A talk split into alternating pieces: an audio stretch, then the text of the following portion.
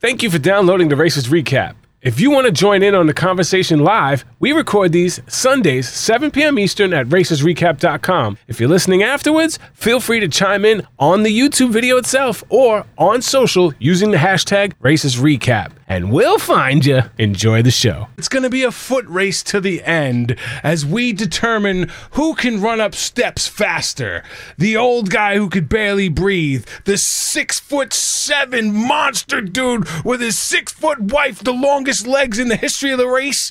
Or the two young, fit, athletic brothers running marathons. Who's going to make it up the stairs? We'll find out all that and more as we recap episode 8 of Amazing Race season 35. Jen, reel me back in here. I'm losing it. You're reinventing the countdown order of fingers. I don't know how we got. I realized it was going to end up somewhere dirty, and I didn't really want that. And the young, fit, athletic brothers who could have tracked down that old guy who could barely breathe. Greg and John, what's going on? Hey, what's up, guys? How you doing? Good to be here. Congratulations. Which one of you just ran a marathon, correct? Yeah. Gregory just finished New York Marathon. The New York City Marathon. Lived there for 20 years. Never thought about running in that cold. And actually, I wish it was cold. It wasn't all that cold. It was supposed to be a little bit cold. Really? Jen, you're an athlete. I am. Have you run a marathon? No, sir. Anything close? Maybe on the Amazing Race, but no, my knees are not no longer fit for such long distance running. Marathon is anything I will accomplish in this lifetime. Training for the Amazing Race or training for a marathon? What's harder? Ooh, training for the marathon, because the marathon you just gotta wake up early. Grind it out. The Amazing Race, you at least have something to look forward to. You know, like you're looking forward to the marathon, but you know it's going to be a lot of pain. The Amazing Race, like you get to travel, like you get to see the world, you get to hang out with your boy. So it's a little bit the light at the end of the tunnel is a little bit brighter. An Amazing Race, like most of my training was just watching the show, so watching TVs. Not ruling. It is a great way to prepare. I mean, watching other people make those mistakes and saying, I'm not going to make that mistake. I'm going to read the clue. I'm not going to miss a sign that says taken. I'm not going to miss it. I know how to drive stick, right? I could read a map. Honestly, I mean, learning from those mistakes, because I feel like the teams who really do well start to learn from their mistakes from the beginning and then fine tune it. And so if you can learn from other people's mistakes and fast track a lot of those, it definitely helped us a few times with like not holding your taxi cab or paying your taxi cab or like reading the clue intensely, knowing whether you go by foot or by, it's good to know. Yeah, there was by foot drama online this week. People are going crazy because they think an elevator violated the by foot. They think the zip line violated the by foot. And we'll get into all that with the official word from the producers whom I texted during the show just to verify things I already knew. But we will get into those as well. All right. So, can you tell us before we get started, how did you cheat on the Amazing Race? No, I'm just joking. No, the Amazing Race, when you're lining up at the starting line, who is the team that you're looking at and worried about? Oh, I mean, since the very beginning, Liam and Jeremy were in our head. They had acres in our head, man. Really? I mean, first of all, they just looked. Oh, yeah. They just looked super, super fit. They were in our auditions, too. They looked super, super fit. They were in the military. One of our favorite teams are the military brothers from, I think, like season 32 or 31 or so. And so they were a beast team, so we assumed that they would be a beast team as well. So from the beginning, Liam and Jeremy, they were our number one. Wow, Liam and Jeremy. It is funny how in, like, casting where you're not really talking to these teams and you're just observing them and you have like surface level information because they make you like dress like your character. So you know things like they're in the military, but you don't actually know, how the brain functions. Totally. And I in my memory of them, they look different on the casting couches than on the front of the race. Really? Like, I don't know why. Yeah. Did they look better? I mean, they were just like gorgeous, as if they were just. For me, it was striking how much hair there was. Oh, gosh. Right. They were throwing off some of the tattoos. I was like, oh, they mean business. But of course, yeah. Like 2 legs into the race, it's Victor Jocelyn. Like they were our champions. They were the ones to beat, and it was just such a spook after that like 3, because we're waiting in that like. Building in the temple, just waiting for a team to come through that tunnel. Who's it going to be? Victor Jocelyn, our leaders, or Morgan Lena, who had the express pass? And once they were axed, it was like anything's possible, truly. Yeah. Yeah, you know, because what's up, Joey? In the mountains, joining us on vacation. Thanks, bud. Yeah, are you in Slovenia? We're live from Slovenia. So, yeah, it was such a beautiful country. Yeah. Joey is in Boston, so obviously they can't get real internet in Boston for some reason. It's not like it's like the 5th or 6th largest market in the country. Maybe he could get internet at some point that could do a podcast. I mean, we've been doing this for 4 or 5 years now. Maybe he could afford some internet. He's been traveling the damn world, so I can't even stall long enough to come back. Anyway, Steve Allen dropping the 1999. I might have to send that to Joey Covino to pay for a better internet service. Do appreciate you supporting the podcast each and every week. Thank you very much. You are a gentleman and a scholar. Yeah, so the first 2 legs, you're like Jocelyn and Victor, the old couple. That's who you're worried about now. You start off looking at Liam and Jeremy, and you're like young, fit, buff, athletic, and then you're like, wait, older, skinnier, no muscles. How are they winning every leg of the race? And that's who you're worried about. Yeah, I mean, we started to worry like, okay, maybe because one of our strengths coming in, obviously, like you said, young, fit, like 2 young guys. And so we were like, okay, we're going to be able to use that into our advantage. But then, like, Robin Corey got 2nd. Victor Jocelyn got 1st. Like, Todd Nashley got 3rd. We were like, maybe being young and fit doesn't matter at all. So that was definitely kind of a reality check for us. It matters more as the season goes on, which you guys, I'm sure, experienced. But I would understand, like, in those first few legs, as you're still getting oriented, starting to have, thinking anyone really – could take it, and then questioning like all of your evaluation of who could be your competition. Definitely. Yeah, I mean, you guys started off third, and then went to the double 8th, and then just started picking up speed as which would youth and conditioning. You would see like these later legs. This is when you guys should be able to start shining if your training is paying off, and you got 2nd, 3 firsts in a row. Do I need to worry about the record set in season 27 of 5 wins in a row? Don't really answer that. No spoilers. Yeah, let's see. Yeah, definitely started picking up. Did you go into the race saying, I want to win as many legs as possible, or is it, I just want to finish not last? I think for us, it was a lot of not last starting out, especially winning the whole thing for sure. We wanted to have that coming in, but I think for the first few legs, once we were 8th, we were like, all right, we just need to survive. Let's get through it. Like, at the tiles, us getting an 8th, I was elated. I was like, we've made it to see another day. That's all that matters. But definitely, like, after we finished in Germany, we've got 2 wins. We're like, what's a 3rd? Let's go for it. And now we're changing our perspective from not getting eliminated to, can we keep the streak alive? So I think now you're seeing us in that mental territory. How the hell are you brothers and you're not fighting at all? Brothers normally have such quick triggers with each other. Like, you could say one word or just one stupid look and something from childhood comes up and you're like, what? How are you maintaining this, or are they just not showing you guys bickering? No, Johnny and I just don't really fight all that much. We fought a good amount as kids, just like over the silliest things, like in the room. And there was one time, like, we fought over, like, who's going to turn off the lights before bed. Like, we used to just bicker so much when we were kids. So I almost feel like we kind of learned, hey, he's back. Hey, he's back. He's back. I don't want to hear it. I don't want to hear it.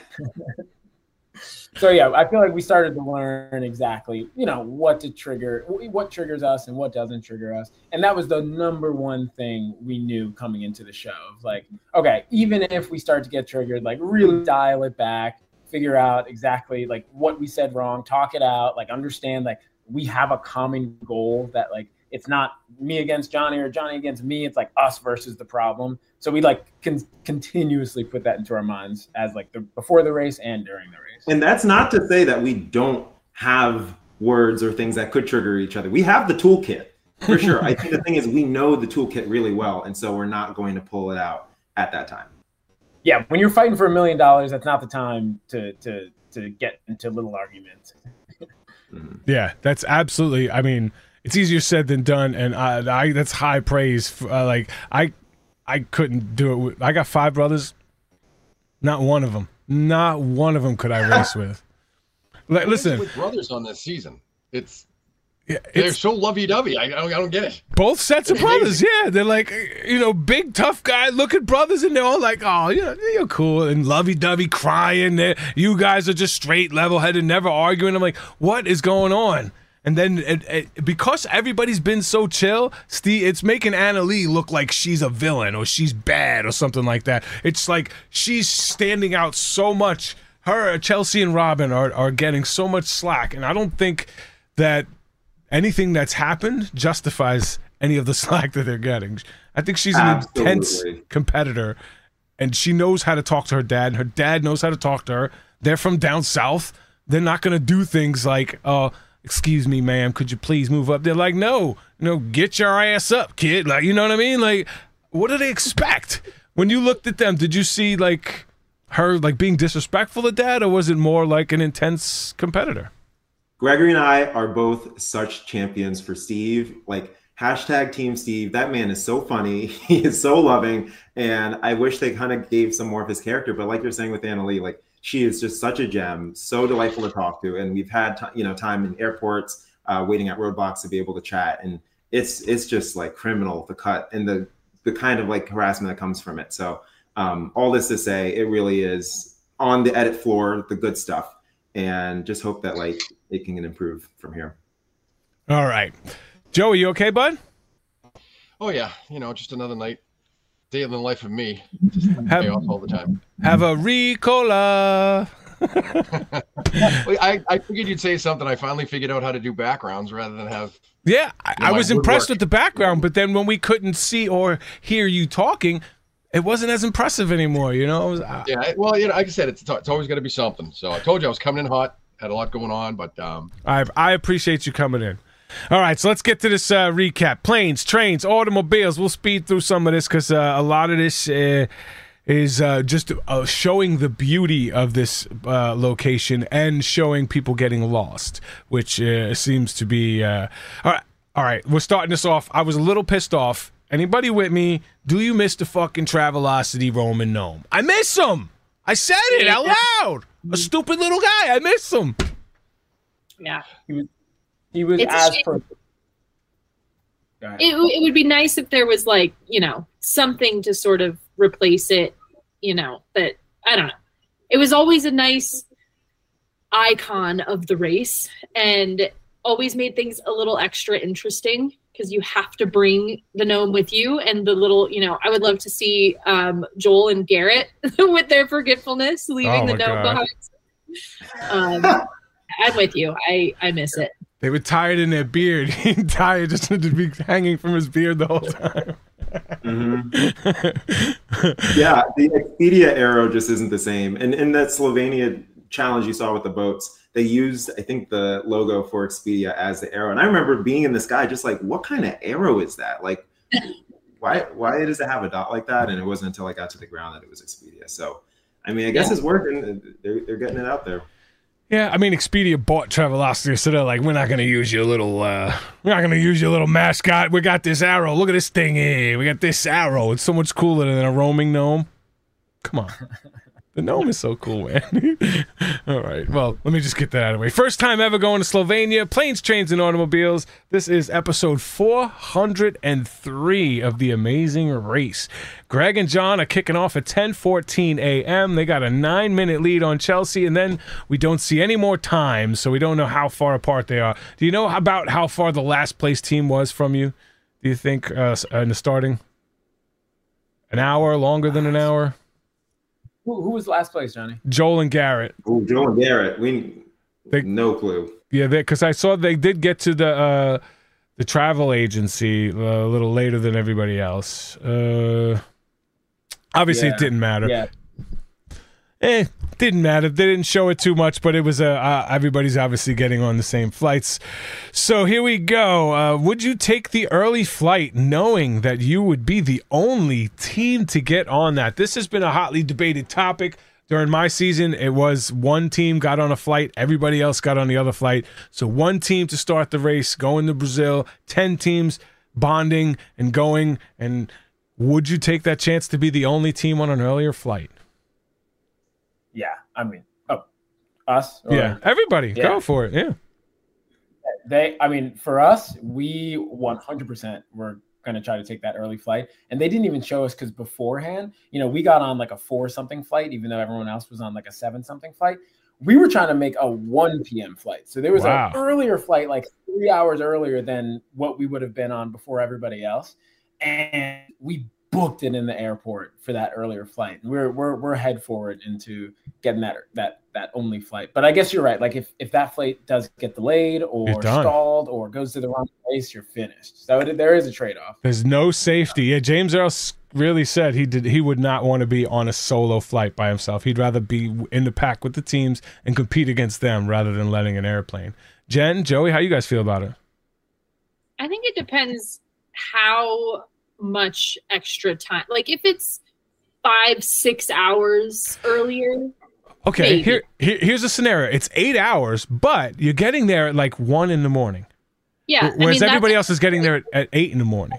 And you have to weigh whether or not you're actually going to be able to do the challenges and the tasks. Like, are they going to let you hit the ground running when you get there that early? Or are there things that are time bound? Yeah.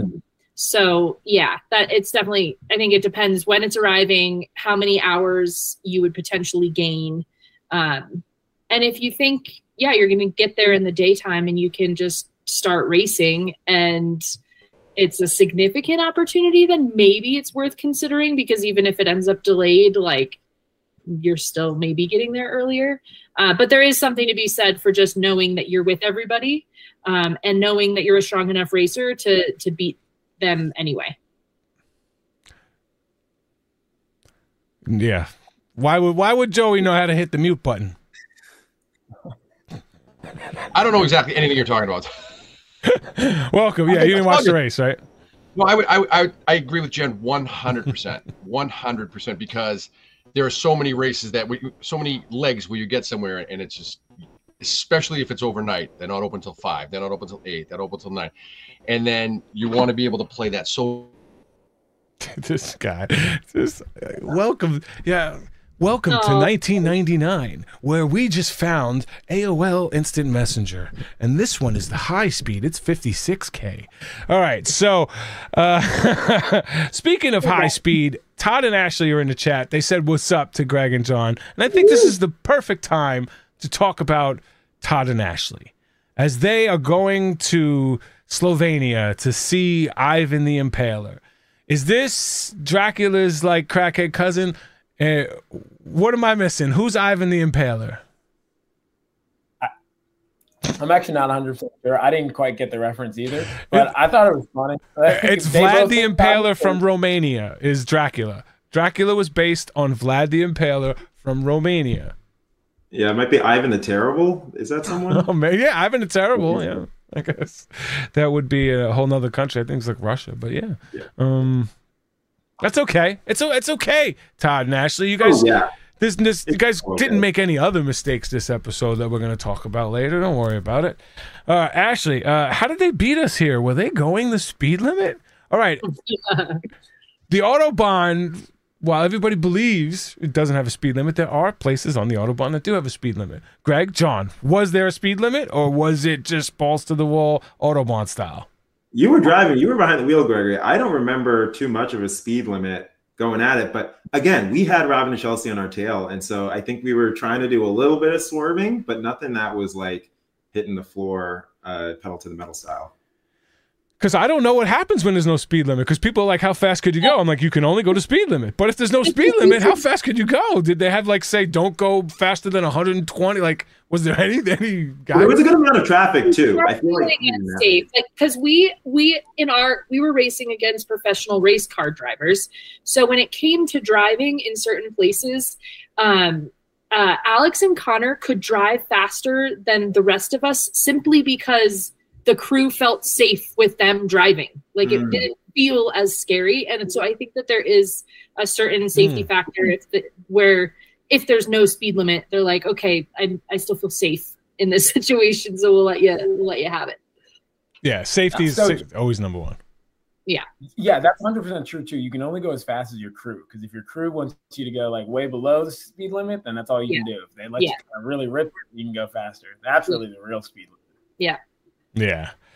So this first ride from the airport to Graz, it looks like it was 128 miles, 3 hours, 18 minutes by train. Can we just pause for a moment because we didn't do an episode 7 recap? Yes, sure. Let's do it. Gotten to acknowledge the fact that they're finally self-driving. Yes. And I'm very happy about it because it is introducing another variable where I think you're starting to see some people – like the pack is separating because of that added variable of navigating, really. And it's nice. Yeah. I mean, self-drive always takes teams out. There's not a season where self-driving has not, like, it is 100% win record. It will always take a team out. There's nothing you could do about it. Somebody's always going to mess up. And Morgan and Lena the driving just killed them. And I'll show you like the stats where everybody was along the whole race, the timeline, and you could clearly see they're going along and then they just get lost and go fall to the bottom and everybody else passes them just because of driving. I just want to give Steve and Annalie props now. They did the fast forward, they did the hardest detour, they got lost for like an hour, broke down, cried, gave up, and still somehow they beat a team to the damn finish line. They are mad props on this episode. If this is the worst you could possibly do in a leg, and they still didn't get booted, that should scare everyone. It scared us for sure. And like you were saying with driving, it's nice that they've eased us into it. They gave us like an automatic car in Germany, and then this leg gave us a manual car. We're still on the same side of the road and everything, though. So I think we saw some weaknesses show from going from just navigating to then navigating with stick. And I think Morgan and Lena had some trouble there. Yeah, not as many like, you know, of those like want moments with stick with people stalling and but right. Hopefully stuck in a parking garage. Pushing their car.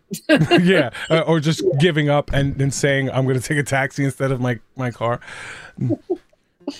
Which has happened. Yeah, that's true. That even while I was watching the episode, when they started doing the express pass, when Steven and Elise started going up the hill for the express pass, I mean, I knew what happened, but I was still like, how do they? Right? I started to question myself. I was like, do they get out this episode? Yeah, I was shocked they were able to make it.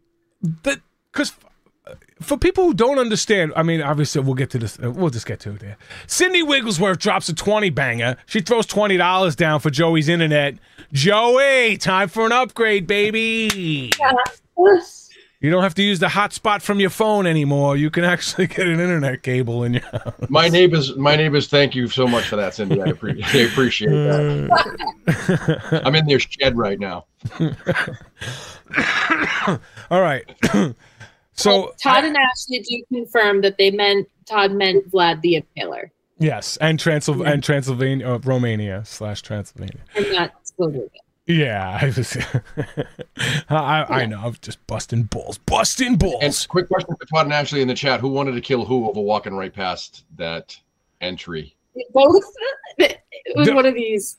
I will give Ashley props. She did a wordsmith like ninjutsu. She was like, you missed the sign. And then he said, we missed. Then she quickly said, we missed the sign. I said, we. He said, what? What'd you say? We missed the sign.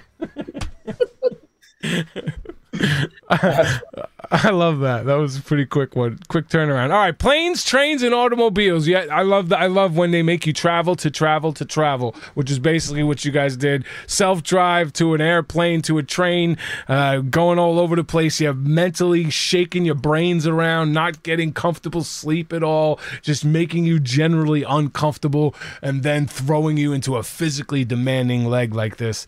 Love when the Amazing Race does that. Sucks to be a racer on it, but I love watching the mental fatigue and shows like teams whose strengths, like yours, may be physical fitness, where other teams are mental strength. That sometimes can pull them through these legs. And I'll show you an example of that later. Morgan and Lena are looking forward to airplane snacks. For people who don't know, when you don't get to eat, man, those airplane snacks are clutch because you don't get a lot of money, and airport food's expensive, so you don't want to spend it. What kind of airplane snacks were you guys hoarding? Well, I feel like most of our backpack weight was just like granola bars and water, and it kind of felt like rocket science in a way, where you hadn't have enough water in the day to get you through, but like as the day went on, your back got lighter, and so you were able to run faster, and so it was just like kind of doing that equation. But food-wise, that was most of our bag, and we would just take the snacks, Biscoffs, anything fun that they gave us, Gregory? Yeah, there were like these lemon that we got in Asia. I took like, I don't know, like maybe 10, 12 of those babies. Kind of went back. I was like, do you have any more of these like little cookie things? And she was like, yeah, of course. Just threw them at me. So those were big, and then also meals. We would always ask for extra meals as well, because the meals were. The meals were banger when you're on. Yeah. Yeah. We'd be sitting next to like camera crew or something. They're like not finishing something. I'll ask that. Are you going to finish that? Yeah. Hey, quick question for Greg and John. Do either of you dance?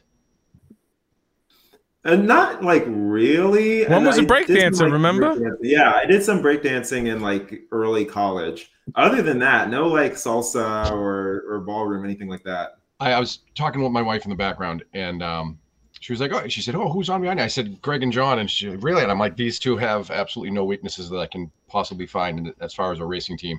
And I thought maybe that was it, but I don't know. That's definitely not it. We like to bust a move. We're not like textbook trained, but it's a lot of fun for both. Yeah, but a dancing task you guys could probably handle, unlike me and Justin, who have two left feet.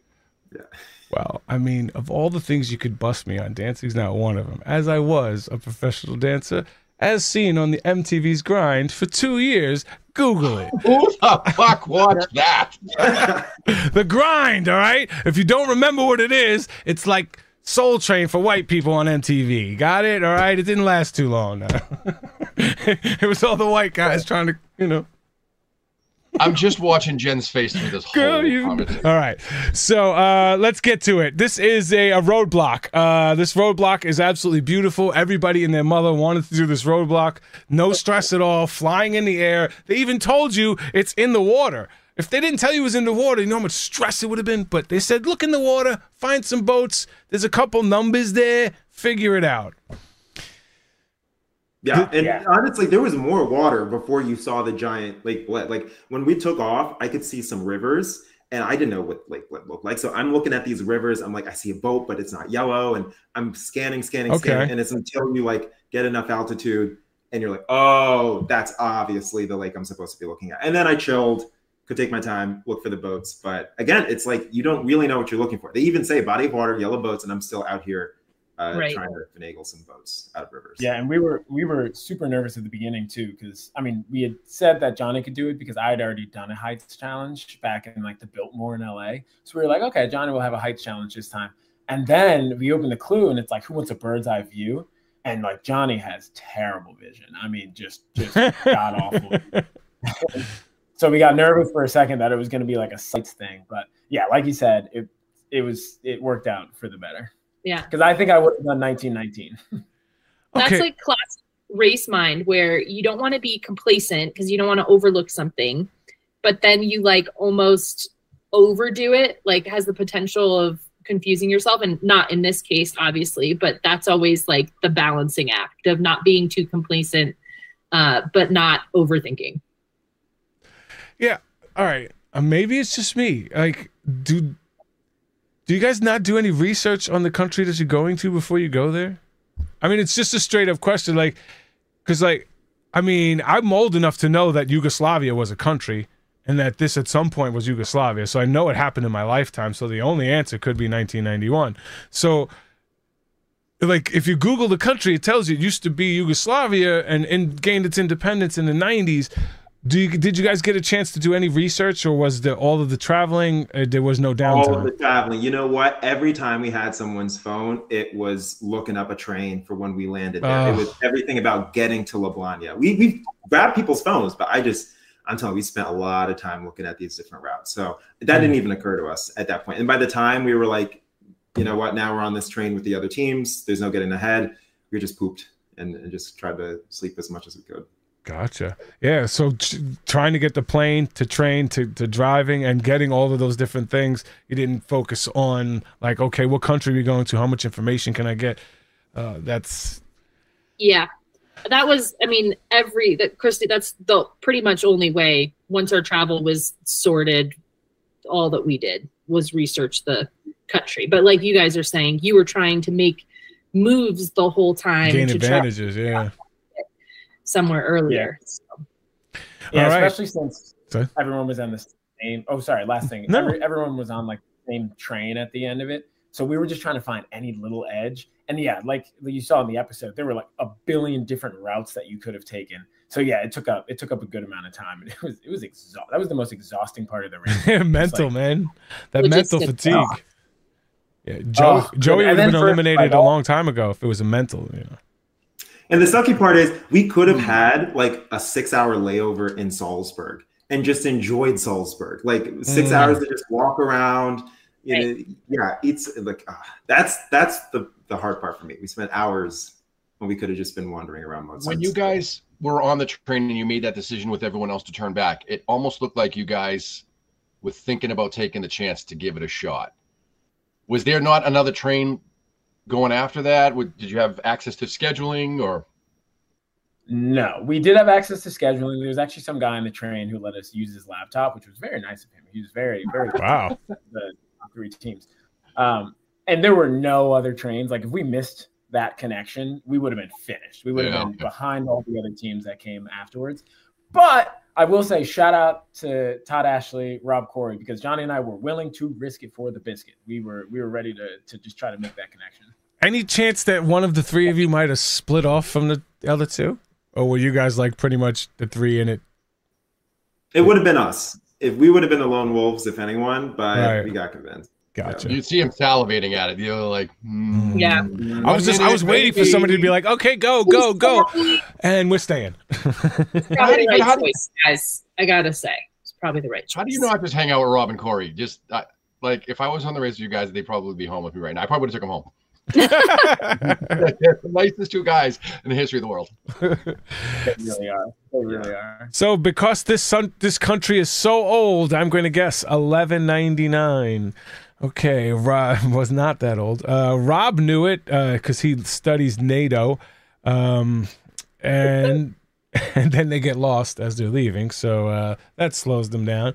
Looked like Ashley guessed right, and then she got great directions, and then they beat Rob and Corey, took a lead there from the driving. Nothing to do with the tasks, right? Driving has been the difference in this leg. Teams overtaking teams during driving, teams falling back during driving. You'll see it happen.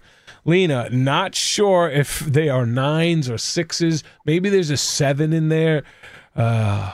Is her vision terrible or what? Like, because there's lines under the net. That's what she told us. Yeah, it was kind of hard for her to focus on that. And then I didn't know about the underlines, which I thought was pretty standard. Yeah. But she didn't know about the underlines for 6 and 9s. She didn't know about the underlines for 6 and 9. It's just, it was so interesting to me. Like how nerves can affect people, and then she finally gets it the second time, and then she gets nauseous and's like, oh, landed. Good strategy if you're trying to get a couple extra minutes, because normally they'll take you on the whole flight regardless. But if you need a couple extra minutes, for sure. I was actually thinking about that when she said like, "Oh, I'm starting to get nauseous." I was like, "Oh, that was smart," because then she was great when she first. She's like. She did look nauseous, though. I don't know if it was a strat. Yeah. And something that we've seen here that I think needs to be highlighted, and I'm glad they showed it, was the support that Morgan was being super supportive with Annalie as Annalie's crying. And I think that should show people, but it didn't.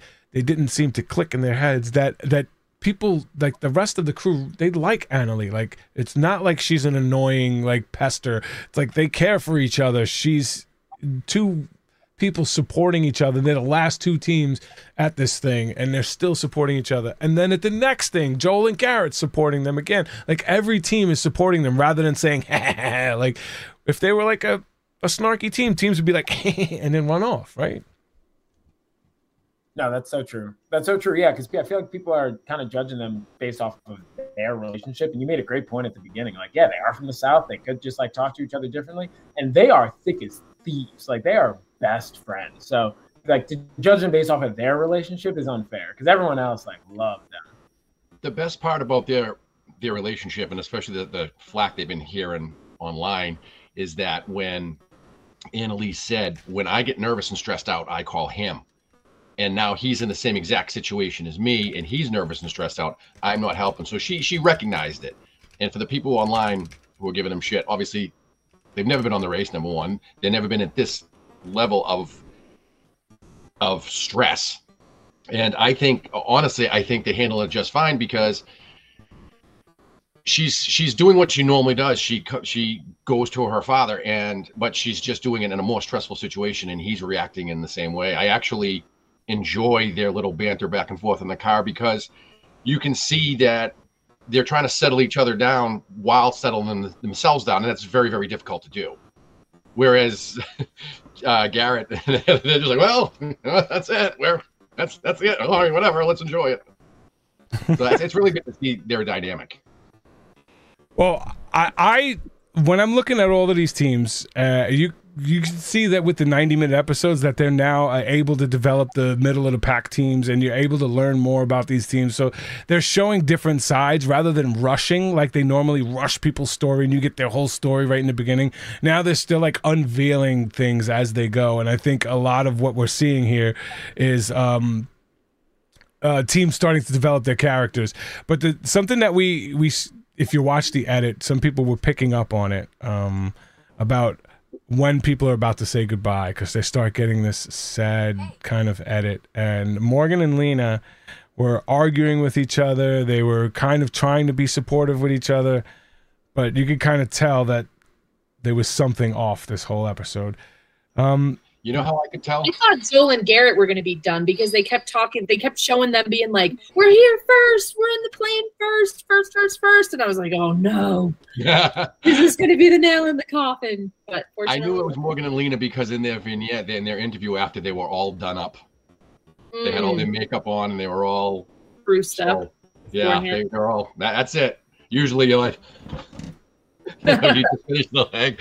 You're still trying to throw down a granola bar or something like that and keep moving.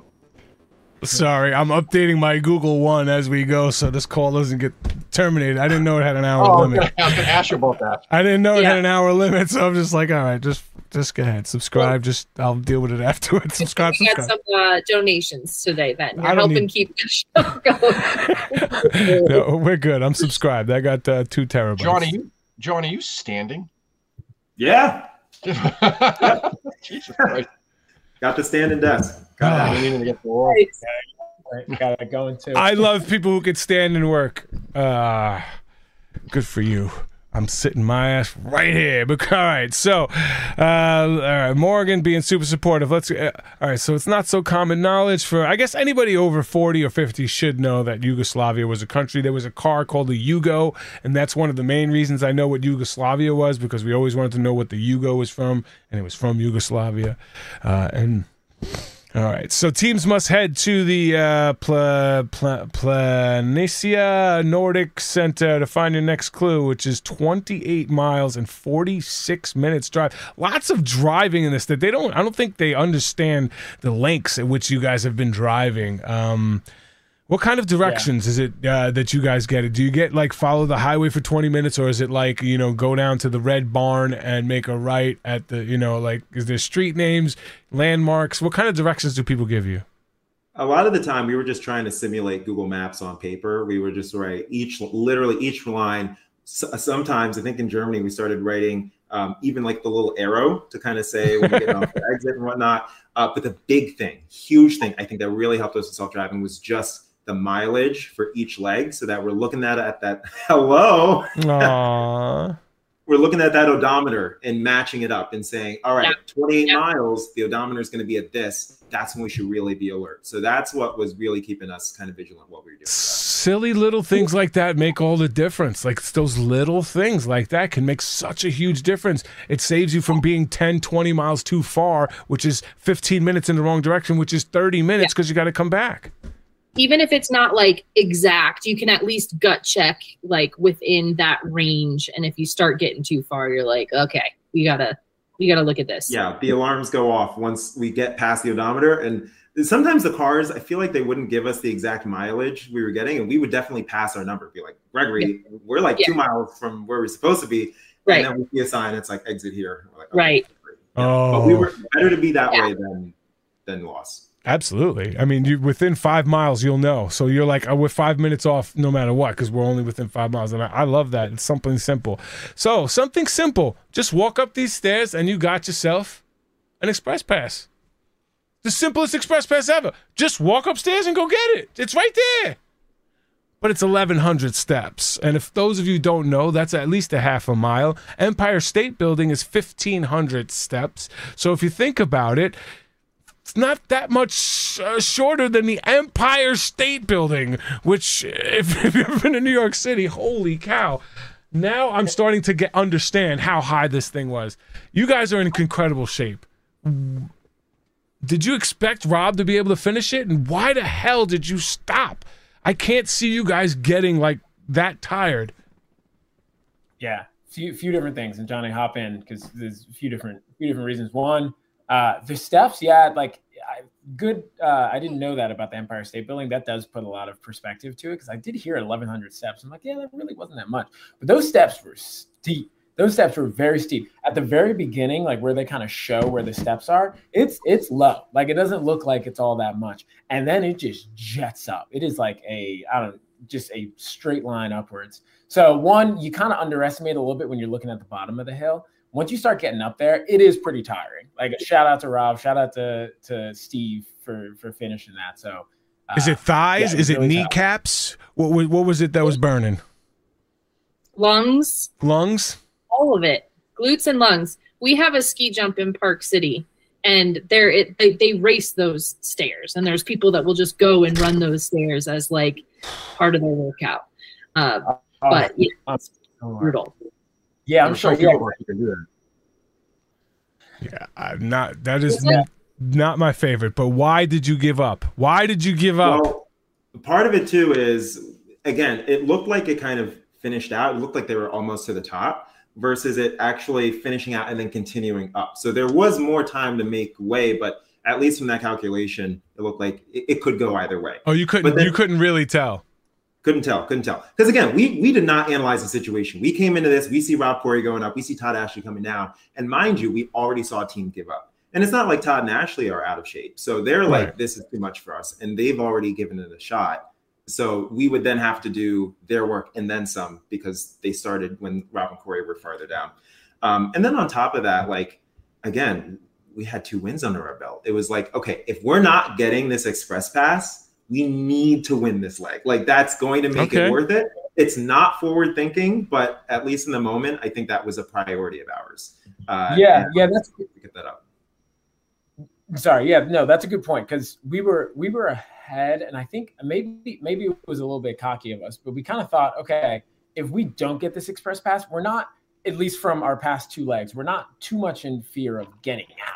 Right. Like at least like the way that we've been performing pretty well. So like the express pass would help, but we're kind of on a roll right now. And yeah, just to win the leg, that was our number one goal at that point. And going for that express pass would have been so nice, but it would have been risky because then you got to get up there. You got to, harness up. You got to wait for them to go down. Then you have to go down. Todd and Ashley were already way ahead, like starting the ski thing. So it kind of got into our heads and we were like, okay, we're just going to gut it for the first place. That's not cocky. That's the absolute best attitude to take. Absolutely. And, you know, Todd and Ashley were like the best team to get there first to have the opportunity, because they've sort of been like a upper middle of the pack team mm-hmm. who happened to get there to the clue box first and had like that's the type of team that an express pass is really valuable for, because to your point, like you're not worried about getting eliminated, but as more and more teams get out, upper middle of the pack is suddenly the back of the pack. Yeah. So really, I felt for them. They're always so close, but they always do something to mess up. They always do something to ruin it. Like, and it just feels like there's every leg, Todd and Ashley, there's one thing that you could pinpoint as to why they didn't win the leg. But I mean, they're third, fifth, second. I mean, that's pretty consistent, and it's a good place to be when you're ready to stay in the race and take the lead at the end, because everybody knows it's the last one that counts. You can ask the undefeated Patriots right there, Joey. You could be undefeated during the regular season. We're going to straighten it out. But if you lose that last game to the Giants in the Super Bowl, it really doesn't matter if you had an undefeated season, right? It's just they're actually on a bye this weekend, and they lost to the bye 28-3. All right, so let's get to it here. The good stuff. We're going to throw a little shade here. Greg and John throwing some shade for the first time in the episode. First time in the whole season. What's going on? Greg and John, did anybody notice Greg and John? They loved it. Robin and Chelsea, they chose a detour, so they do have an independent thought. And even while saying it, it didn't even sound like very mean. It just sounds matter-of-factly when you... I didn't say anything at them. I said there is such a thing as independent thought. I said nothing about those girls. Okay, claiming neutrality. Are you the lawyer? Hold on. I didn't think you were... Well, I think the thing that got me, Germany was one thing, but in this, like, when we left the roadblock, they had finished before us. And as we're getting directions, we can see them stalling in their car, literally waiting for us to get the directions and then take off. So annoying. Which is like, that's when I was like, okay, you're not even trying. You're literally just waiting for it. Like, what if we didn't get directions? I don't know. So that rubbed me the wrong way, but I think it's about on theme method. I'd have been like, waited until the last minute to like bang a right. You know, and use it. Was just so you tried. Yeah, I mean, when you did try to lose him? It was from the start of the leg. We're following. Like, it drives me nuts. And anyway, I appreciated the under the breath, very neutral comment. Well, you know, for them, they don't care about winning every leg. They want to survive, and then they figure if they hang with the team that's winning all the legs, at least recently, then you can't be in a bad position if you're somewhere near them. So I understand it for them, but as somebody who doesn't follow and leads packs, it's like if you're behind me, then I'm gonna try to lose you. Yeah, I don't want you following me and taking my directions. We had a team following us, and it's so annoying because you know they're doing it. So here's the behind the scenes stuff that we have already told on this show numerous times. The reason that they hate that too is because they are getting directions, which means they have to wait for that person to sign that waiver. And then if you just follow another team or ask that same person doesn't need to sign a waiver again. So you make up that 5 minutes of them reading and signing the waiver. It's those little things that irk the hell out of you during the race when a team's behind you stealing that your person. Because Rob walked up behind him and kind of almost grabbed the combination, mm-hmm. and I just saw him kind of slide in there. It was like, what do you got going on? But then he just straight out asked, and there's no way you're not giving him the combination. Right. Yeah. Unless you're Justin, of course. What do I got to gain by giving some loser my information? No, I'm just joking. Go ask somebody. Go ask somebody else, loser. Nah, I would never. Yeah, but we did talk about that though, because it is sort of a risk on their part, right? Like I would be terrified to follow a team because John and I, we both like to have the control in our hands. 100%. Yeah. Yeah. So the fact that they followed and they kind of like took the risk, like worked out for them. So yeah, they trusted really you more than themselves, and that's something I could never do on the race. Like because if you went the wrong way and we were in the last two teams, I would be so pissed for not trusting my gut. The biggest one of the biggest things that I tell anybody ever who's ever going to be on the show is trust your gut. There's something there. The earth, the energy, whatever the hell you want to believe in, your gut, believe it. Trust it. And you'll see here that, like, not trusting your gut affected people on leg 7. Not trusting your gut affected people this leg. Steven and Ali knew they were lost as soon as they started the leg, but still kept going in the wrong direction. Trust your gut. Stop. Ask for more directions. Go in a trust your gut always. Always. Better trust your gut than some other dumb team. Yeah. Yeah, we had one of those in Germany where we were going the wrong direction, or where we thought was the wrong direction for a while. But something in us was just like, just keep going, just keep going. Because we had to go, there was a huge detour that we had to go like around these huge woods. And some guy told us like 50 miles back, like there's one town that you should go to. And we just kept trusting our gut and going there. And it worked out. So there is something there. So, all right, let's talk another one. Steve and Annalie, ever since getting that U-turn, they have been mentally screwed. They cannot get their stuff together, arguing, fighting, missing the signs, going up and doing the whole damn express pass thing just because they missed the sign. Two separate teams missed that sign hanging right there. I love when production does that, but it was pretty obvious if you're actually looking for it. But when you're in a race, you're not looking at the little things. You're looking at the big picture. You miss the little details. And you pay. Here's another, but like, here's a moment of like gut check. Mm-hmm. Do you really think you were the last person, last team to show up to a clue box and nobody else got the express pass? Yeah. That's like, you know. Even that, you're right. Even that. But her mentality was, the only way we could stay in this race is if we get the express pass and use it. And she probably, I mean, at that point, you know, the most dangerous person is the person who's got nothing to lose. At that point, if she didn't see the taken sign, she's like, okay, like maybe someone took it, maybe no one took it. Like this is our only shot. Like we can either not go for it and lose, or go for it and lose. Yeah, might as well go for it. The if way she, that I thought, convinced that you're losing, and I think that that's one thing with self-drive legs that like you do end up spaced apart from people. Like you go longer times and distances without seeing other teams. And so you do start questioning that. But I was always like, I always went back to, if we're struggling this hard, other people are struggling this hard too. Like we can't, and it's like, it's really hard in those desperate moments to not deviate from what has been working for you, but going back to that. And even when you're feeling desperate, just like running the race, like the way that you plan to run the race. I mean, that goes back to competitive skiing years of like, you show up to a competition with a plan and you don't deviate from the plan, regardless of what everybody else around you is doing, like stick to the plan. And it gets really, really hard when you start getting desperate and you feel like you're in the back of the pack. Mm-hmm. And look at how good Steve and Annalie did when they thought they were already out. And the same with, the Army buddies there. Once all that stress leaves them, well, we're out, let's just have fun. Mm-hmm. They blew through the tasks because they were just doing it. It was an amazing thing when you get that level of stress.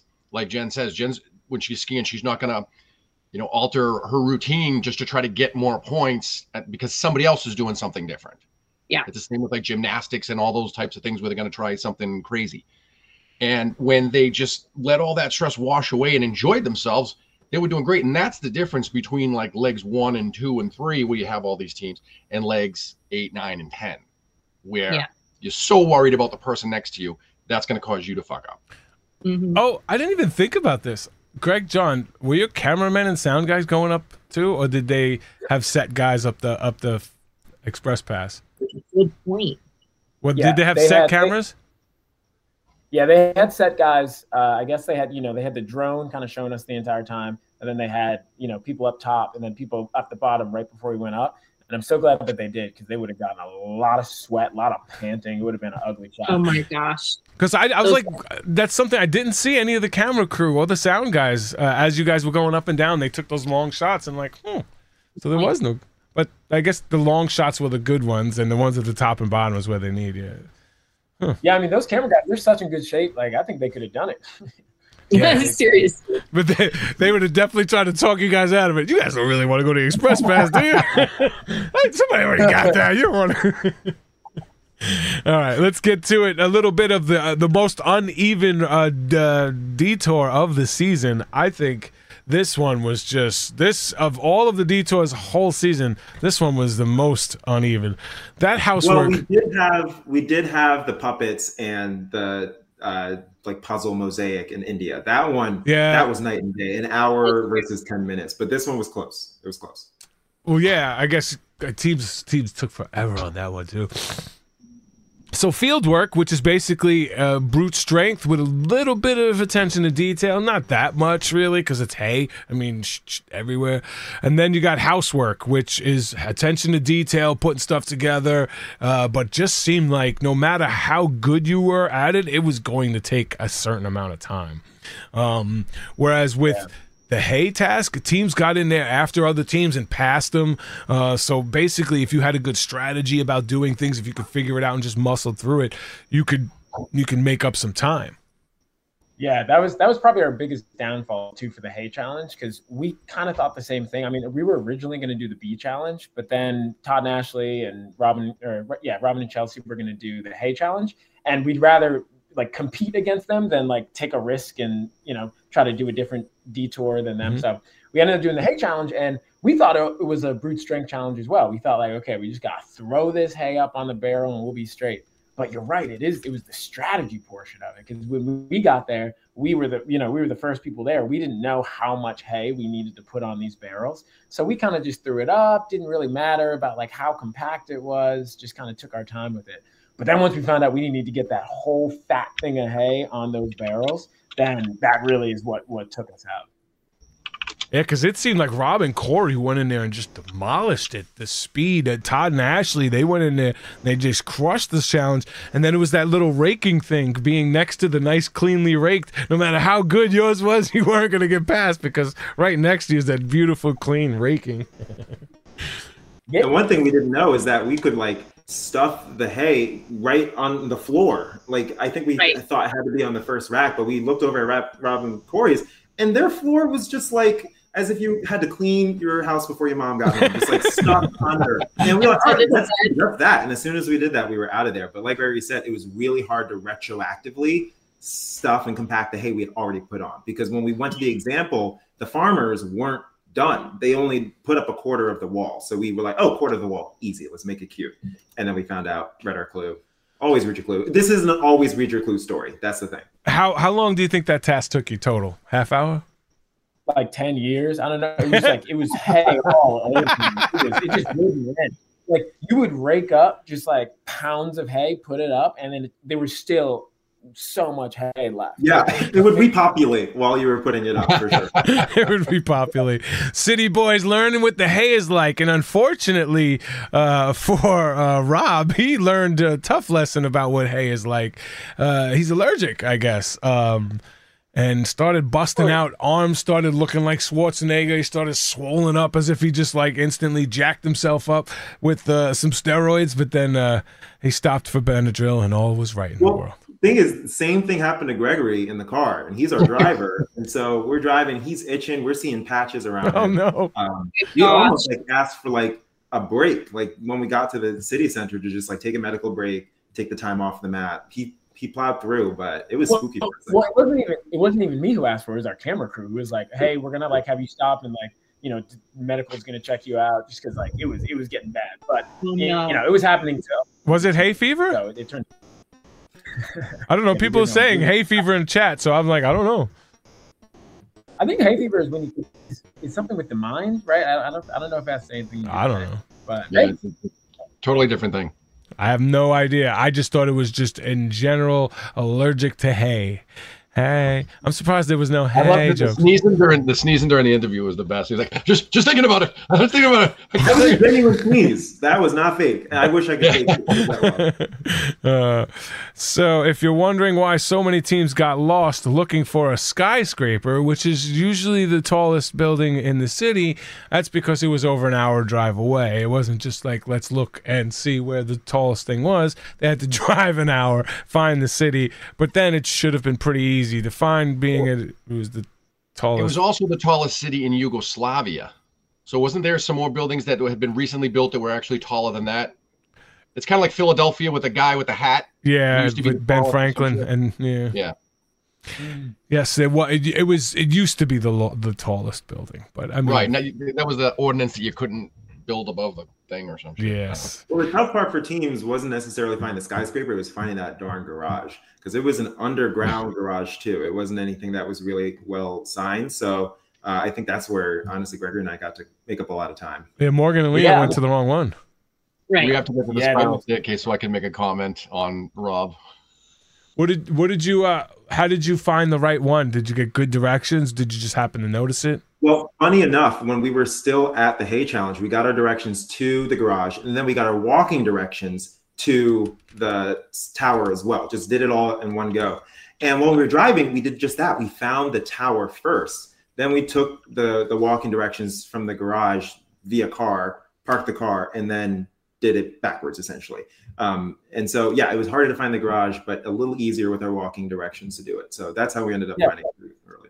And this is the second time, too, that Johnny and I have benefited from these long drives. Because when we were in Germany, after we had finished the scaling challenge, the one with the math, you know, we were in like 6th place at that time. And then we just happened to get really good directions, and we jumped up to 1st. The same thing happened with this too. Like Todd and Ashley left, like Rob and Corey left. We were kind of feeling the heat a little bit, and yeah, like Johnny said, we got some stellar directions and kind of went back and forth. So we got lucky on that. But I'm sure we all got the same directions. That's the thing. Google Maps can only vary so much. So you don't all have the same note-taking process. Yeah, yeah, that is true. I bet people didn't think about the walking directions in the way that you did, and like the backtracking and. In those moments, it is so hard when you are getting directions to be patient enough to like be really thorough in writing it down. And it sounds like you guys were, because you know that it pays off over an hour-long drive. But that's hard to do. Jen's Johnny was right. Look at how Morgan and Lena give each other directions and how they listen. It's like one hears apples and the other one's saying. She says make a right, and then she was like, "You were supposed to make a U-turn. You told me to make a right." Then she was like, "Yeah, they're dynamic." I think from trading who was navigating and who was driving in that dynamic, and yeah, you could tell who the older sister is. Morgan definitely talks down to her, and Lena definitely has a little sister like almost like respect / fear of her older sister. You can kind of almost see that dynamic. Like she'll tend to like hush up and just take it when she shouldn't. But that's a dynamic that brothers and sisters have. But you guys somehow fight through that. You guys are always freaking smiling. God, are you guys the new Team Fun? Well, it's easy to smile when, again, you're like kind of riding 1st, 2nd, 3rd place. I think it was a lot rougher in the dumps that Vietnam day. I was in my head between that like 3 and 4. So I think this is just an easier way to be mentally stable. Yeah. All right. So Greg and John don't take the elevator because it says travel on foot. And then Steve and Anna Lee take the elevator. Yeah, that was funny. And then the internet went apeshit. Travel on foot. I was waiting for it. Does travel on foot allow you to take an elevator? Jen, Hudak. I mean, they are still on feet. But like, I don't know. I would have done the same thing that you guys did. And I would have been like, better safe than sorry. Like we already climbed up 18 million stairs today. Might as well just run down them real quick. Like I support your decision making. And unfairly, I was maybe hoping there was going to be a penalty, but there wasn't. Same rules we had in Korea. That was the same exact thing. We took the elevator up to the mat, and we popped out of a service elevator right next to the mat, and people were like, what the hell are they doing here? And like, yeah, we had to like walk around. It was all cordoned off. I'm like, it says just make your way up there. They're like, shit. Yeah, the answer is and always is read your notes. Read the clue. There's usually extra notes or whatever. It specifically said you must take the spiral staircase up. It didn't say you must take the spiral staircase up and down. It would have said. Anyway, in the room, that's called ambiguity. It would have said take the spiral staircase up and down if you had to. But anyway, if you're ever told to travel by foot, that just means taxis, cabs, buses that travel from one location to the other. You're allowed to take elevators, escalators, masturbators, whatever. You could take all of those haters. All right, so we are running from here to there, going to the Dragon Bridge. I love this, that this is like dragon related, and the next episode's in the dragon caves. I got this stupid little nerd in me. I love it. All right, Greg and John win episode 3 in a row. 3rd episode in a row. You guys take home the dubs. What is the secret? What is the secret to being consistent at the end of the race? What changed from beginning to end? Is it just your beliefs? What do you think, David? Well, I think we've always had it in us. And as like you guys know, there's a learning curve to the race, like how to really thoroughly read the directions. There were mistakes we were making those first few legs that we wouldn't dream of trying to make again, like around now. Vietnam was a tough day as a whole, so that 8th definitely scrapes our numbers around that time. But in general, I think it's communication, assuming the best intentions. We wrote all this stuff too. We have in Gregory's notebook, not only our list of detours and what like our ranking would be when we'd see a detour, like how to approach one or the other, but also like what our tenets are. And I think keeping those in mind were really important. But honestly, self-navigation has been pretty good to us, not gonna lie. Yeah, Todd and Ashley said one of their biggest mistakes was not following Greg and John during the self drives. I guess. And Todd is pretty positive Dracula lived here at the Dragon Bridge. I guess so. Good job. This is the Dracula Bridge. So okay, just for my nerdy self. Okay, for every trip that we won, we had to pay like anywhere from $2,500 to $4,000 in taxes. When they give you these points, are these points, are these like tax deductible? Do you have to pay taxes on these points? Is that a way around the taxes? That's a good question. We're not 100% sure. Oh yeah, you guys didn't get it yet because it's not over. Yeah, yeah, but someone was saying the other day that like they give you the points, and then you can use those points for, you know, the trip that they gave you, or you can use those points for something else. So I guess like Expedia has some type of like their own currency or something. Yeah, I just thought that this was a great way around the tax issue, because for those of you who don't know, if you win a trip on the Amazing Race, you don't get a free trip. You get a $10,000 trip, a $20,000 trip that you have to pay taxes on. So if your trip is $10,000, you're paying $2,000 to $3,000 in taxes. We don't actually know yet. Because they don't, they didn't get that. You're right. It's not on air. You're right. They don't know. Tell us later. Would be kind of nice is if they gave us the points and then took away the amount of points that we would have paid in taxes. And that would be awesome. Yeah, when you use points for like JetBlue or Expedia or Hotels.com, you always have to pay the taxes. Still. Yeah, they'll turn that into a dollar value, and it'll have. Yeah, I think they're going to have to pick what. Like, yeah, when you use points on a plane ticket, it's like you use 5,000 points, you're going to pay $11 for taxes. Yeah, but that's paying taxes on the plane ticket. I'm talking about at the end of the year, like when I had to add the $60,000. I had to pay the $60,000 to my earned income, and then that they took $25,000, $26,000 write off in taxes. Yeah, that's not income. I'm fingers crossed that you're right on this for everyone who has won trips, but I'm not very confident. Yeah, they'll get there. Why go to these points? This one key cash experience, like hell yeah. Yeah. Well, I can't wait to I love following the Amazing Races when they go on these trips, because yeah, they don't slouch on these trips. These trips are dope. They give you some really cool stuff. Well, the funny thing is we didn't know either of our trips, the New Zealand or Namibia, until we watched them on TV, because we really like found out we were in first and we're just freaking out, and we see Phil and I'm just like, Phil's in front of me, and meanwhile he's talking about all this stuff. Wow. We're like, oh cool, we're like seeing big cats. That's awesome. That's two of like the two of the incredible, like an African safari and like New Zealand, which is like another incredible, unique place. So that's pretty awesome. We got Todd and Ashley foot race. Was it foot race? Or was it not? Like you guys had that strategy where like, you know, let them lead the way and then we'll just overtake them. Like you were that confident in your running skills that you could just over. I mean, marathon runners, I would guess. Yeah, I mean they hauled it, especially Todd. He was like carrying both backpacks at the same time. He's a big dude, man. Yeah, he's a big dude. He was going, and even with the stairs, it definitely was a foot race. We were pretty confident that we could overtake them. There was at some point where we were trying to get directions slash like help Robin and Chelsea out, because they were Robin and Chelsea were in the car and were asking us where the garage was while Todd and Ashley were asking for directions. Oh my god. Sorry, we're racing for first, losers. No, I'm just So at that point we saw that Todd and Ashley kind of knew, or at least got some directions of where to go, and we saw them take a left, but we thought it was straight. We were like, okay, well, we'd rather just stay with them rather than like taking our own way and like getting lost or something like that. So we did end up kind of going the same way. And then just like jetting past them and seeing when you saw Phil. Yeah, and it was crazy because like my backpack was opening somehow. I don't know how. I think from all. So like my sweater fell out, my jacket fell out, my toiletries fell out, and I kept having to like go back and forth and get them. Oh my god! And it was like part of me who was like, just leave it, like you're racing for first. But as you guys know, like once you leave something on the race course, you can't go back and get it. So I was like, nah, I kind of need my jacket for the rest of this leg. Technically, if you could see it from the mat, you can get it.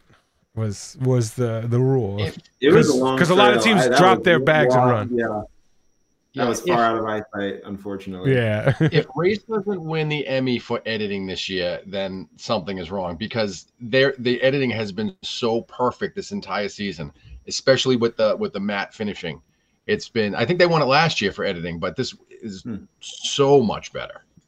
Yeah, Rob and Corey, another solid finish in the top three. Joel and Garrett, after going back and getting their book. Oh, we didn't talk about that. Joel and Garrett forgot their book again and went back and got it. Your notebook, the book that's the one you're studying every night for that final memory task. Do you go back and get it? Yes or no? Jen Hudak. In a way. Jen, you going back and getting your memories? You going back and getting your book? I was debating this, and I think they probably had a better sense of how much more time Steve and Anna Lee had left on that task. I very much valued my notebook. I mean, there are, like, it wasn't just notes during the race. It was literally Christy and I would debrief after every single leg and write down everything and draw pictures of the person that met us at Stop Matt. I mean, it was so, yeah, I probably, in their situation, I probably would have gone back for it. Joey Covino, you going back again? You didn't even take notes, did you? Did not take notes. Had it all up here. It's all up here. Greg, John, you guys going back or what? I think we're going back. Granted, like, we were studying enough, I felt like maybe at any time I could write down everything that we kind of had in the notebook up to that point. But again, like, it changes when you see Steve and Annalise still there, and you can kind of have that reference point. On their podcast, I think they said 5 to 7 minutes was ultimately how long, you know, it took them out of their way, I guess, maybe 10 minutes total to go there and back. But still, I just wanted to know the mindset of a team. Are you going back? Is that important? That for us, I mean, there was so many things in that book that it would have really sucked to not have. Like the little notes, but you said. Have it and then not be in the final three then. Yeah. Because you have, only because you have the book. Right, but to also to get to the finals and not win it is heartbreaking. Trust me. I've heard. Yeah, trust me. Trust everybody on this show, except maybe Greg and John. We don't know if you guys win, but the rest of us are the happy losers. We all finished the race. We finished the race. We just didn't. Well, there's nothing worse than having to say, well, I got to experience everything the race had to offer, Phil. I just wanted to. Yeah, okay. Just choke me now. I don't want to hear it. All right. Greg and John. The final three, it was kind of nice because the final three, the three people for this leg were the three teams who were on the train with us. So we went through that whole debacle, and it ended up being kind of the same output as if we had. Oh, that's right. Yeah. That's cool. Kind of nice. Yes, so I am going to flash on the screen. For those who don't know, this is also in my Discord, which I think from now on we'll just use Discord. But this is in my Discord if you want to see. I put the notes there from the race if you want to see the pictures and the charts and the things that I talk about. It's in the Discord. You could kind of see it, I don't know, up above in the links above. All right, so here is an actual... Bam. This is done on Reddit. There's also somebody on Reddit who does this, and I take it rather than redoing it. It does an awesome job. It shows you piece by piece every stop of the leg and where each team is during each stop. And the biggest changes are obviously at the detours and the roadblocks. And the biggest problem with Morgan and Lena, they left in like 4th place from the detour, and then they had to go, you know, to that building and then the Dragon Bridge. And from that building and the Dragon Bridge, they lost 4 places just in traveling. That's rough. To that building, that the spiral staircase building, and then to the Dragon Bridge. Lost 4 places and got eliminated. Self-driving killed them. That's all about it. So learning how to read maps, trusting your gut, knowing when, even the little things like you guys did, marking the speedometer, we can't go too far out of our way that way, that can all help. And those things would have helped Morgan and Lena if they had some of those same some rules going. Good news from Vicky Casey. Travel points are not taxable. So it's a workaround. Oh, that is large. And you guys want cash too, so you don't have to use that for tax. Woo, get it, boys. the cash that you win, you could actually write off stuff that you know, paid for the race. Yeah. Yeah, so any trainings you did, anything you did, you could write all that stuff off. I did. Oh, shoot. We got to talk to like some tax advisor for I can tell you, I wrote off over $10,000 worth of stuff, so let me know what you need. Yeah. Our four first place finishes were all cash. So, and yeah, wow. Inbox me. I'll show you how. I think I made money on it. Yeah. We had a $30,000 trip that we won, and we were supposed to pay $9,000 in taxes, and we were like, "Can we do something else, like to make this like cheaper?" It was like into Hawaii one. We had this like King Kamehameha like palace rooftop thing, and we were like, "Can we just get a regular room?" And they made it $10,000. I was like, "We took $20,000 off by changing the room." So you could do crazy things like that, and it turned like $9,000 in taxes into like $3,000 in taxes, so much more. But anyway. Anything that you guys want to clear up from any of the legs previously that maybe misunderstood, something they didn't show, something that you wish they would have shown, that they didn't get a chance to show? Any interactions with other teams, interactions with each other? Yeah, from the previous thing, the mustard. How the fuck did you guys do that? I was telling my wife, I would have been out of the race for that. I don't have that good of taste. Like, you did that first time and just banged it all. And yeah, this is that, this is that.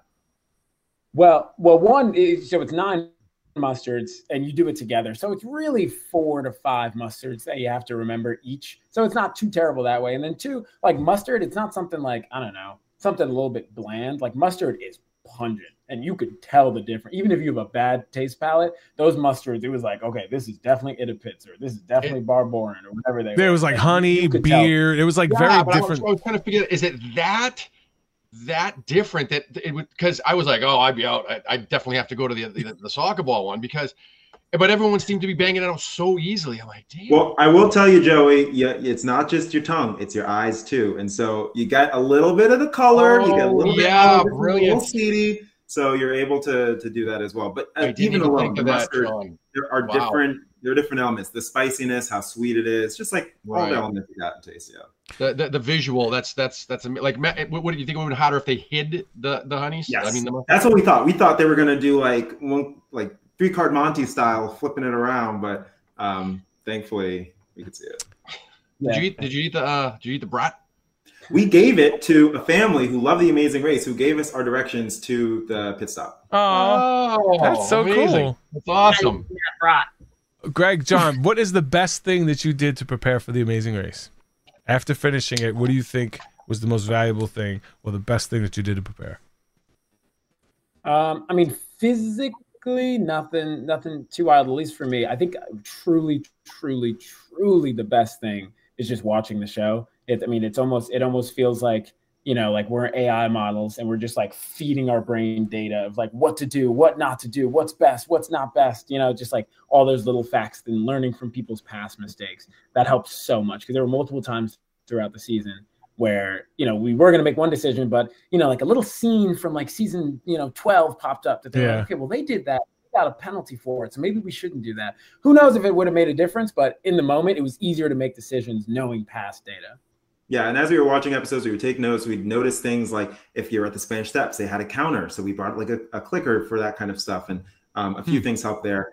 Gregory, his first car was stick shift, so we knew he was going to be the driver. Nice. Drove it on stick, and I knew I was going to be the navigator, so I definitely practiced with my girlfriend just getting around, not just like home, but also New York, Chicago, France, Lisbon, without any directions. And so really like relied on that compass and asking people for directions, which was a new way to live for sure. These are just all questions from the internet. Did your jobs help you at all? Yeah, I mean, it's funny because, sometimes we talk about our jobs on the show, and a lot of my friends are like, what does being a software engineer have to do with like putting up hay? And it's like nothing, they kind of probe you with the questions to make you talk about it. But I mean, I do think it did help us for specific challenges, mainly for like the attention to detail challenges. Cause John and I are computer scientists, and like, I'm a software engineer, he was a software engineer.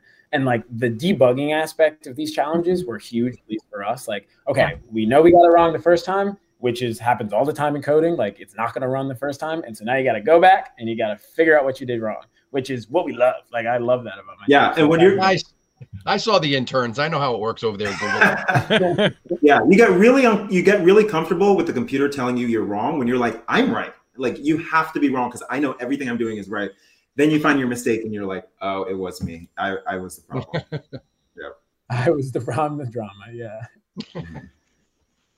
Oh. How much time did you guys have to prepare for the race, like from when you knew you were going on to when race started?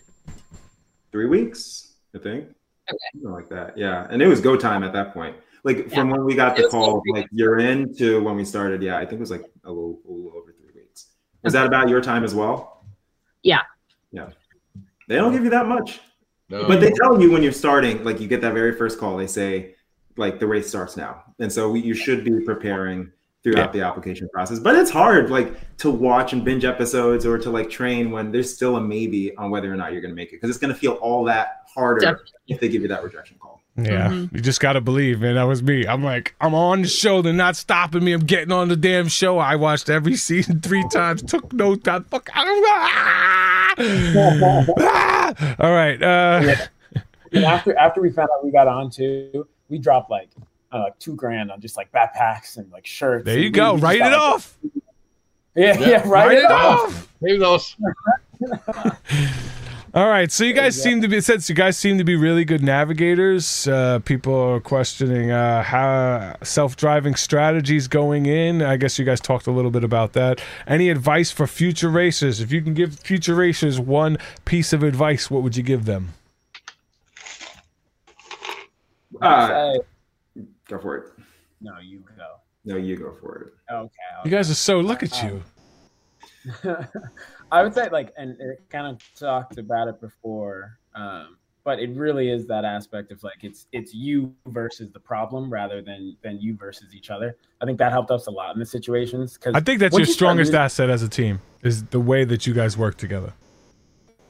Yeah, 100%. Like that definitely helped us, because if you're trying to figure out a relationship with someone and a problem at the same time, like a puzzle, then you're not going to be able to dedicate 100% of your time to the puzzle or the challenge at hand or anything like that. So yeah, just really knowing that like everyone has the best intentions in mind, and just, yeah, it sounds cheesy and obvious, but just working insanely well. Absolutely. All right, let's get to the awards. Unless you have another piece of advice you want to give, John.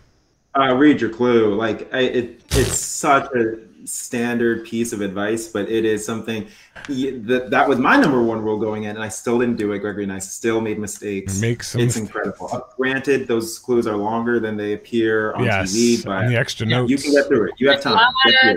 Little details. Yes. All right, Jen, what kind of award are we giving away today? We're loving it. We doing I'm so glad that Greg and John are our guests, because I don't know that everybody was laughing at the at your comment, but I was laughing at it and appreciated it. So my LOL is going. I can't remember which one of you said it. Was it you, John? Okay. Yeah. Or independent thoughts. We all love each other. We understand that we're all a family, but the best thing about families is we can fight with each other, but if anybody else from outside comes at us, we bond together. So we're allowed to bust each other's chops, but we will join arms to defend you guys, though, because we are family. Joey, what do you got? My ERA, my experienced relationship advice. This isn't for any of the racing teams left. This is for the fans who do pay attention to the show and ultimately want to be on The Amazing Race. It is to look at the fan, look at the teams remaining and their relationships. Each team has a very specific relationship based on the people involved, and it's all working for them. And I don't think Steve and Annalise's relationship would work for Robin Corey and the girls and the boys, but the way it's so invigorating to see these specific relationships and how they're coexisting. Even the Steve and Annalise piece, because it's a father-daughter, and I'm really enjoying that aspect of this season. Really, through virtually all the teams, there's really no villains.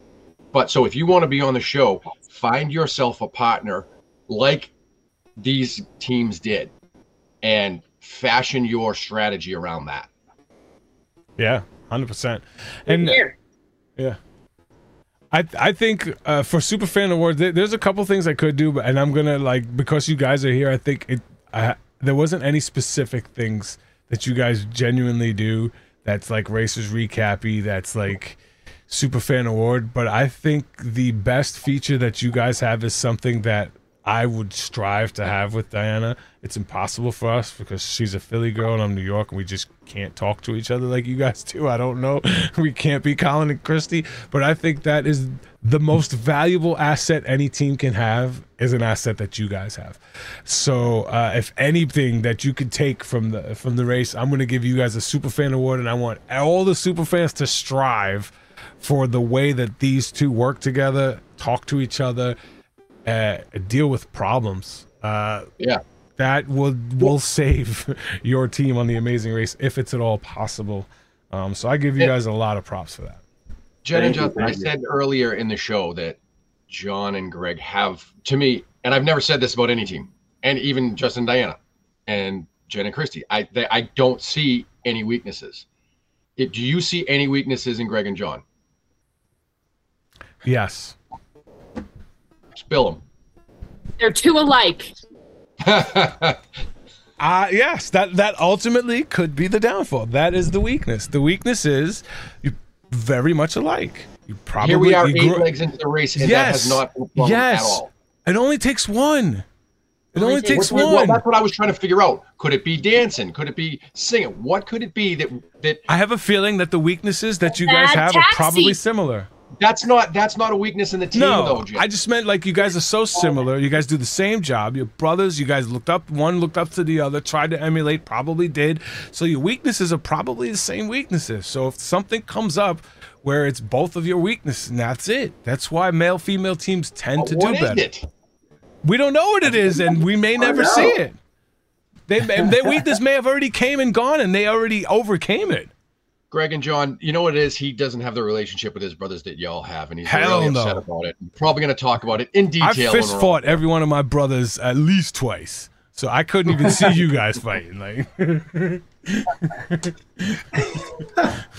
yeah, the similarity thing is a big one, because we were, I think we did talk about that for a second, where we were like, okay, well, like, we do have some differences. Like, I'm stronger and Johnny's a little bit faster. He's like a great memory, and I'm better at slimy challenges. So we have some differences, but we definitely have some that converge and are definitely the same. I can't even off the top of my head, but if it ever came up, yeah, we would have been finished. Like, absolutely finished. All right, next week we're going to the Dragon Caves and Caverns. I cannot wait to see this. I'm all a dragon nerd. Those of you who don't know, I dungeon master in my spare time because I love being a nerd. Todd said, nope, you're navigating, as Ashley tries to show him paperwork. That's never a good sign when he's like, I don't even want to see it. La, la, la, la. And then Rob and Corey in a kayak with one of them going overboard, feeling sad. And then Annalee, we saw in another clip, Annalee using exit lanes to pass all of the other teams. Little shadiness going on with the driving, and I love it. So we will see what happens as Joel stalls on the highway. Annalee passes him. We're going to see. They're looking for something in the Dragon Caves. It's going to be fun. I can't wait to see what it is they're looking for and what happens. Greg, John, Love having you as part of the Amazing Race family. We're always here if you ever need anything. There's nothing you could do about it now. You're stuck with us. Thank you so much for having us. This has been a lot of fun. This is our first recap other than our own that we do on YouTube. So promote. How could people check out your recap? Greg and John, at Greg and John on YouTube. Yeah, feel free. And we'll just kind of give the insights from at least what our experience was. And it's for people to know how to race, but also kind of for our own memories, 40 years down the line to be like, oh yeah, that did happen. They did you'll forget a couple years, all those stupid little things you might forget. So it's really good that you're documenting it now. Yep. Is there anything else you guys want to promote? Anything outside of the race you're doing you want to promote? I was going to say, read out a question in the room. Okay. Okay. But read out a question in the room. Is this the first time you all have applied for the race? First time. Last year, we were at our grandparents' 75th wedding anniversary, just chilling on the beach. And yeah, just made it our second take. Pretty cringy. 75 years. Yeah. Damn. Can we get that? Can we get them on? Can we get them on? If y'all win, I want to get them on. It would be a lot of repeating yourself. It's a lot of repeating. All right, Jen. I know you got to go do the mama thing. I appreciate you guys. Everybody watching, we appreciate you. We know how valuable your time is. It's the most valuable thing that you have. And for you to spend any of it here means the world. Bunch of super fans talking about our favorite show. And we get to do it with fellow super fans and other people who got to live the race. So thank you, thank you, thank you for your support. We love you and appreciate you. And we will try harder next week as we continue our recaps. Greg, John, thank you. Joey, Jen, have a good one. Take care, guys. Hasta la vista. All right. Stream has ended.